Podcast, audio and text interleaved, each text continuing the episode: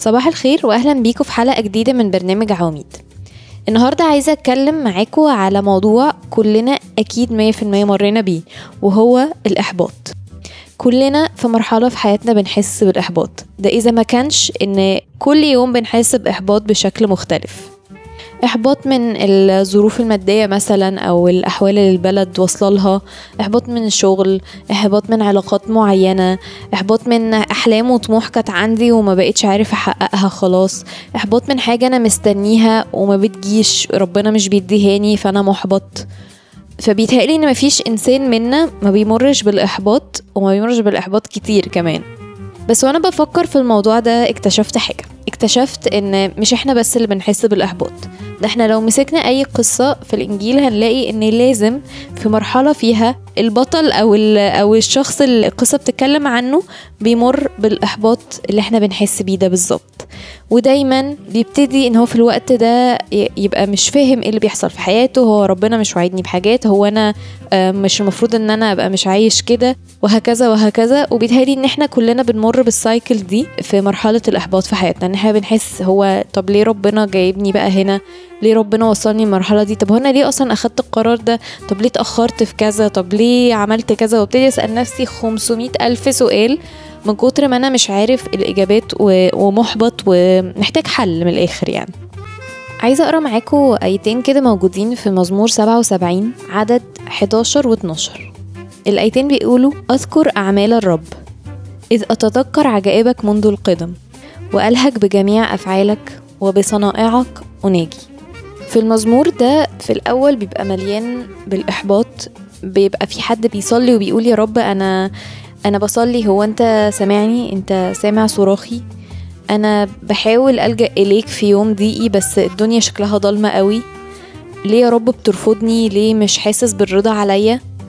وبعدين بنقرا الايات اللي هما ال11 وال12 اللي انا قريتهم معاكم دول، وبيبتدي مود المزمور يتغير خالص، يتحول من حزن صراخ وألم وتعب وإحباط زي ما كنا بنقول قبل ما نقرأ الآيات لمود تاني خالص زي ما سمعنا كده. طب إيه اللي بيتغير من المود الأولاني للمود التاني؟ تعالوا نسمع مع بعض ترنيمة صحي فينا الأشواق من جديد بتاعت الباتر لايف، ونرجع نرد على سؤالنا ده.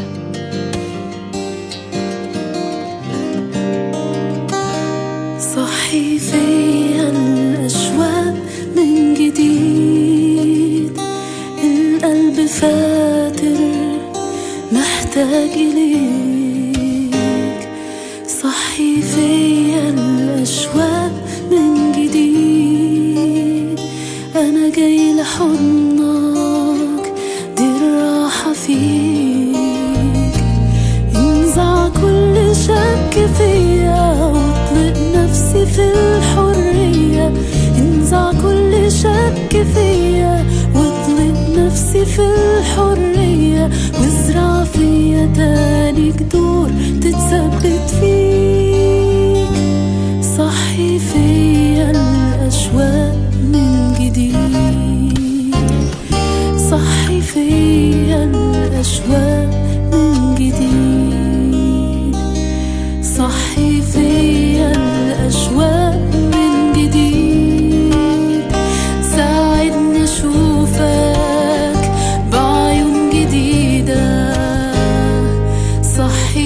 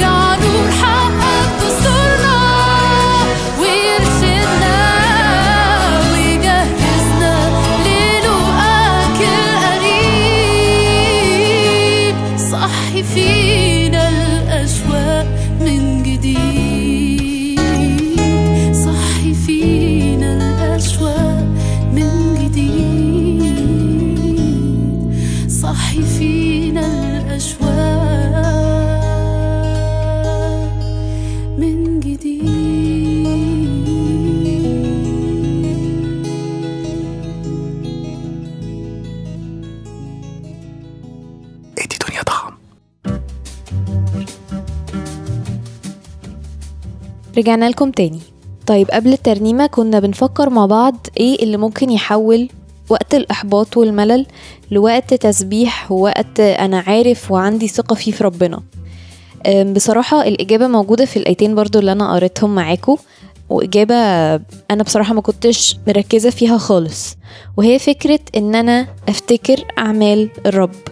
آية 11 بتقول أذكر أعمال الرب وأفتكر العجايب اللي هو عملها معايا، ومش بس معايا، مع ناس كتيرة من زمان قوي، وابتدي إن أنا أتكلم أو أصلي بالأعمال دي.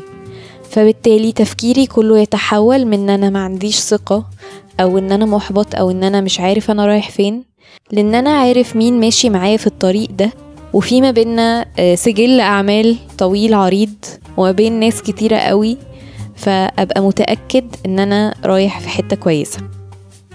طيب بمناسبة موضوع إن إحنا نفتكر، فكرت في حاجتين لازم نفتكرهم دايما عن ربنا وعن المسيح، هيدونا امل قوي في وقت الاحباط، وهيساعدونا ان احنا نغير طريقه تفكيرنا في الموقف اللي احنا محبطين فيه.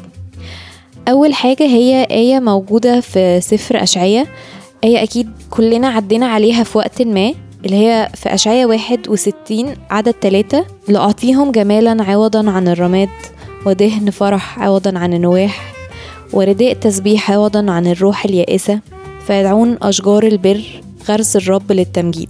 الآية دي نبوة عن مجيء المسيح، وقد إيه المسيح ممكن يغير الوضع اللي احنا فيه لحاجة تانية خالص.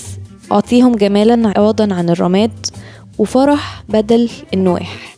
وهنا بجد ربنا بيثبت لنا قد إيه مهما كان الموقف شكله صعب، قد إيه أنا ممكن يكون واصل لمرحلة من الإحباط رهيبة وفظيعة وفي يأس تام، بس هو يقدر يغير ده 180 درجة وينقلني الناحية تانية خالص.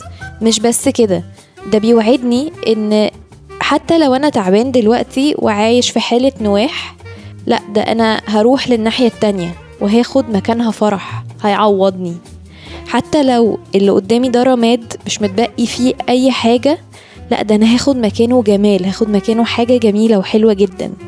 فتعالوا كده نفكر مع بعض قد ايه احيانا كتيرة في مواقف تانية في حياتنا مرينا بأوقات كنا يأسين فيها خالص وحاسين ان احنا مفيش قدامنا غير نواح او رماد او يأس، وربنا وبوجود المسيح في حياتنا بمجيئه في حياتنا الحالة بتتغير 180 درجة وبنروح الناحية التانية خالص.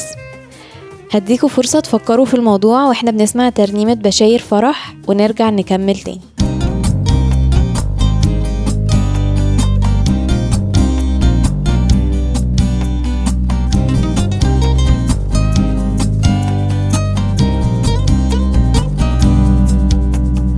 من آلاف السنين وعدك لشعبك صار ترد سبي النفوس وتخلي القفر أنهار، ترد سبي النفوس وتخلي القفر أنهار، وتعود وتدي جمال عوضا عن الرماد، تغمرنا بشاير فرح تسبيح تسبيح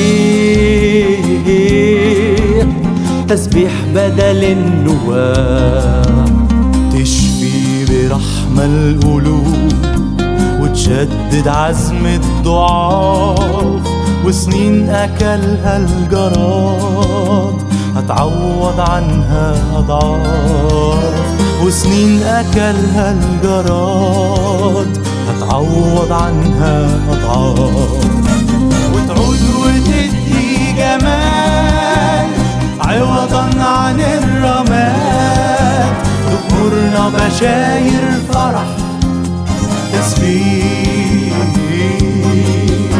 تسبيح تسبيح بدل النواح.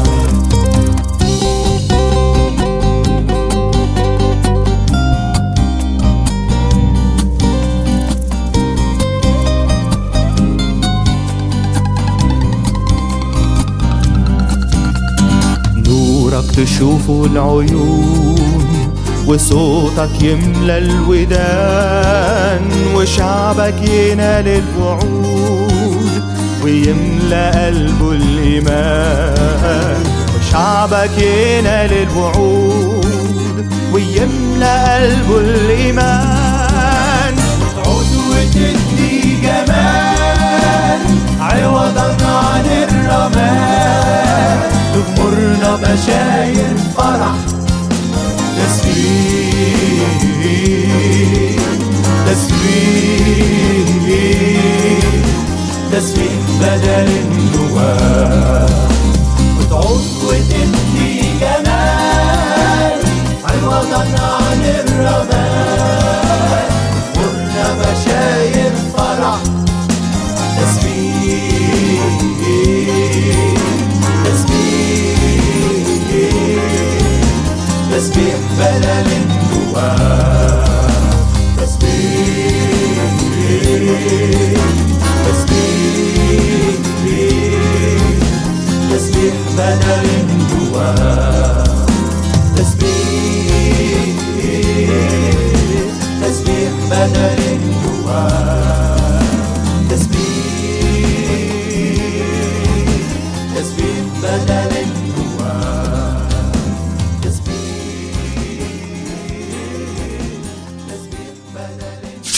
راديو ملاح.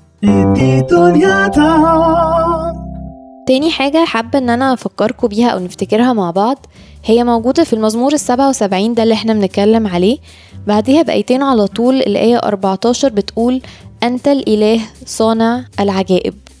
فعلا لو فكرنا في ربنا هنلاقي ان في مواقف كتيرة قوي قوي بزيادة يعني رهيبة ربنا بيعمل فيها المستحيل، بيعمل فيها الحل اللي محدش فينا كان ممكن يتخيله غير عشان عارف القصة. يعني بنلاقي ان ربنا بيسيب كل الحلول التقليدية والتراديشنال وبيروح للعجائب وللحاجة اللي احنا مش متخيلينها. من اول خروج شعب اسرائيل من مصر ان هو يشق البحر والشعب يعدي، ما يعدوش بأي طريقة تقليدية وخلاص. قصة زكريا وأليصابات ان هم يجوا في ايام شيخوختهم وايام لما كبروا خلاص وربنا يهديهم يوحنا ويديهم طفل ويفرحهم بيه. حتى مجيئه هو كان بشكل غير تقليدي وبشكل معجزي وعجيب. وبعد كده بنشوف حياة المسيح اللي مليانة عجائب محدش كان ممكن يتخيلها، محدش كان متخيل ان الإله هيجي بالمنظر ده ويعيش العيشة دي ويعمل المعجزات دي ويغير حياة ناس كتيرة قوي بالشكل ده.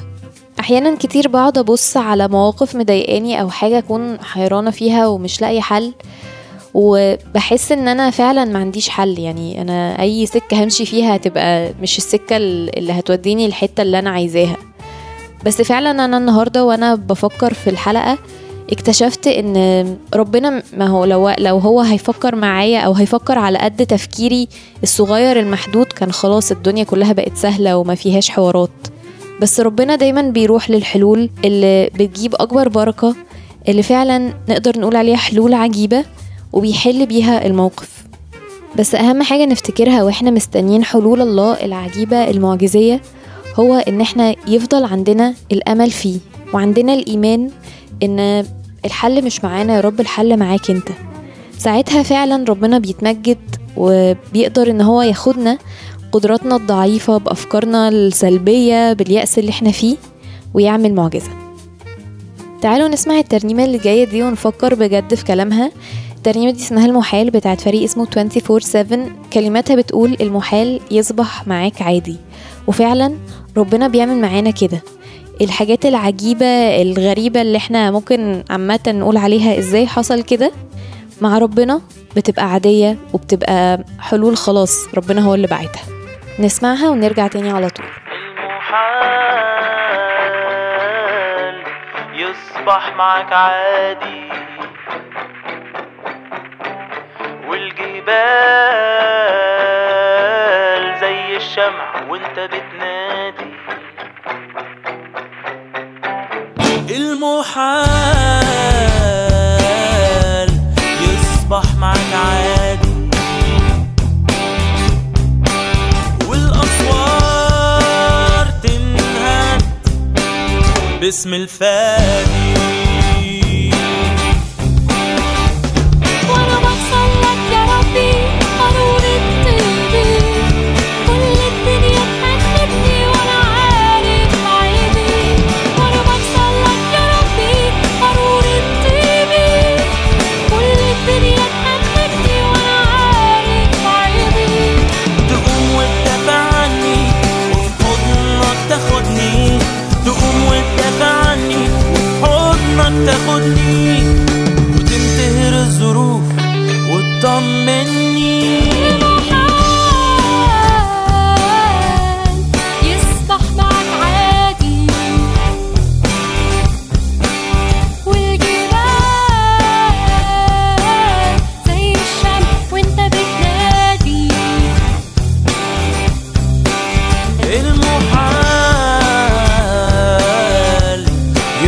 اصبح معك عادي، والاسوار تنهى باسم الفادي. مشيني معك على الميه بمسك ايدي، ايماني ضعيف انا بغرق يا ربي نجيني. مشيني معك على الميه وامسك ايدي، ايماني ضعيف انا بغرق يا ربي نجيني.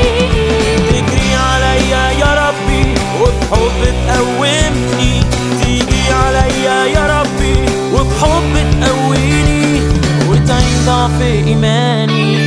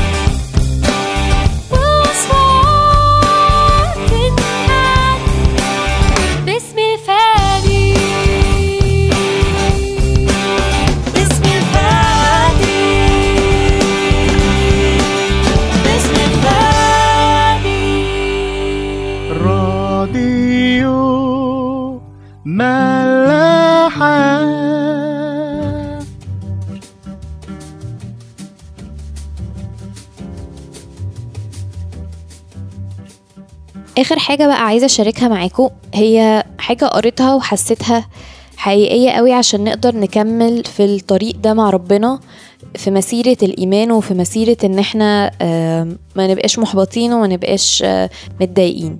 وهي فكرة إن احنا يبقى عندنا reminders أو حاجات تفكرنا بالكلام اللي احنا كنا بنتكلم عليه ده كله، سواء كان إن ربنا يقدر يغير أي وضع أو إن ربنا عنده حلول غير تقليدية. الحل ده موجود واضح قوي في قصة أستير.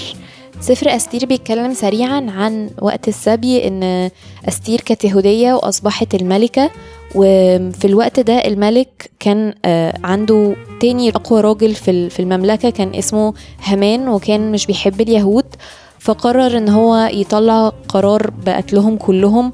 وساعتها مردخاي ده كان عم أستير، قال لها ان انتي ممكن تكون ربنا حطك في الوقت ده في الدور ده عشان خاطر تنقذي شعبك، وهي فعلا طلبت من الشعب يصلي لها وراحت اتكلمت مع الملك، والملك بطريقه معجزيه غير رايه 180 درجه من هو عايز يموت شعب اسرائيل، او ان خطه هامان ان شعب اسرائيل يبقى مش موجود اختفت خالص، وهم عاشوا، واستير فعلا طلبت من الملك ان هو ما يموتهمش.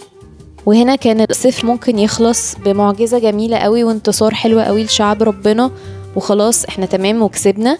بس السفر مش بيخلص هنا، لا بيكمل بطلب غريب جدا من مردخاي، مكتوب في الإصحاح 9 آيات 20-21 أن مردخاي كتب رسالة لكل اليهود في كل البلدان إن اليوم 14 وال15 من الشهر ده كل سنة يبقى فيه احتفال عشان خاطر ربنا حول نوحهم لفرح، وحول الضيقة الصعبة اللي هم كانوا بيمروا بيها لانتصار كبير لليهود. يعني كل سنة اليهود هيفتكروا الانتصار اللي حصل لهم ده. فكرة حلوة جدا إن احنا دايما يبقى عندنا حاجة تفكرنا بالانتصارات اللي احنا مرينا بيها مع ربنا، حاجة صغيرة. في حالة مردخاي هنا طلب من الشعب ان هو يحتفل يومين كل سنة في نفس الميعاد عشان ده كان انتصار كبير مع ربنا. احنا بقى مش عارفة ممكن نعمل ايه بالظبط، بس انا في حاجات صغيرة قوي ممكن تكون بتفكرني بانتصاراتي مع ربنا، ولما بشوفها بحس ان انا لا ده ربنا وقف معايا هنا، لا ده ربنا وقف معايا هنا. كل واحد فينا محتاج يفتكر كده، او مش يفتكر، يحط شوية حاجات تفكره بانتصاراته دي مع ربنا، لأن غير كده الأيام بتعدي ومش بنحس بأي حاجة خالص عدت علينا، بنحس إن مجرد مواقف عادية، الحياة كانت هنا طبيعية، عدت بحاجة صعبة بس عدتها، يعني إيه اللي حصل. ما بفتكرش إن ربنا وقف معايا في الوقت ده وغير لي حياتي من حاجة ضلمة لحاجة نور، من وقت حزن لوقت فرح وهكذا. فأنا بصراحة هحاول إن أنا أبتدي العادة دي أكتر، إن أنا بحط حاجة صغيرة تفكرني بانتصاراتي مع ربنا عشان أفتكر إن وقت الإحباط ووقت اليأس دايما بيعدي طول ما أنا معايا ربنا. هسيبكم مع آخر ترنيمة عطشان يا ربي بتاعت ملاحة، ونشوفكم الأسبوع الجاي في حلقة جديدة. كتير كنت بقول انت فين يا رب الوجود، فين ايديك اللي تداوي وتشفي كل الجروح، فينك وسط الأحزان وليه جوايا مفيش سلام. كتير كنت بقول انت فين يا رب الوجود، فين ايديك اللي تداوي وتشفي كل الجروح، فينك وسط الأحزان وليه جوايا مفيش سلام. وتريني في وسط الضلمة كنت بدور على نور، قاعد وسط دوشة وبقول عايز هدوء. عطشان يا ربي سمعني صوتك، عايز اعيش سلامك من قوة روحك.